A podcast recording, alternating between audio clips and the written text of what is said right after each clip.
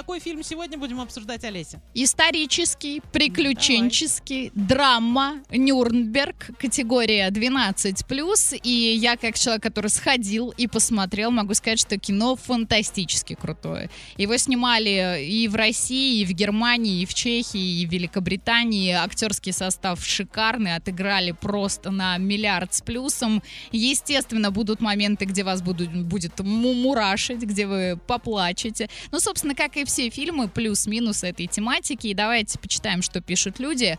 Легкий для просмотра и восприятия. Он должен использоваться в патриотической и воспитательных целях. А грамотная сюжетная линия, кроме драмы, параллельно развивается романтическая линия и личные переживания героев. А светлые чувства берут вверх над шаблонами и предрассудками. А фильм полностью погружает в атмосферу тех времен, делая человека невольным участником тех событий. Больше всего зацепило стремление помочь героям фильма всем окружающим, несмотря на жестокие реалии того времени. Актеры сыграли круто, музыка идеально подходит к сюжету и моментам. Два часа пролетели на одном дыхании.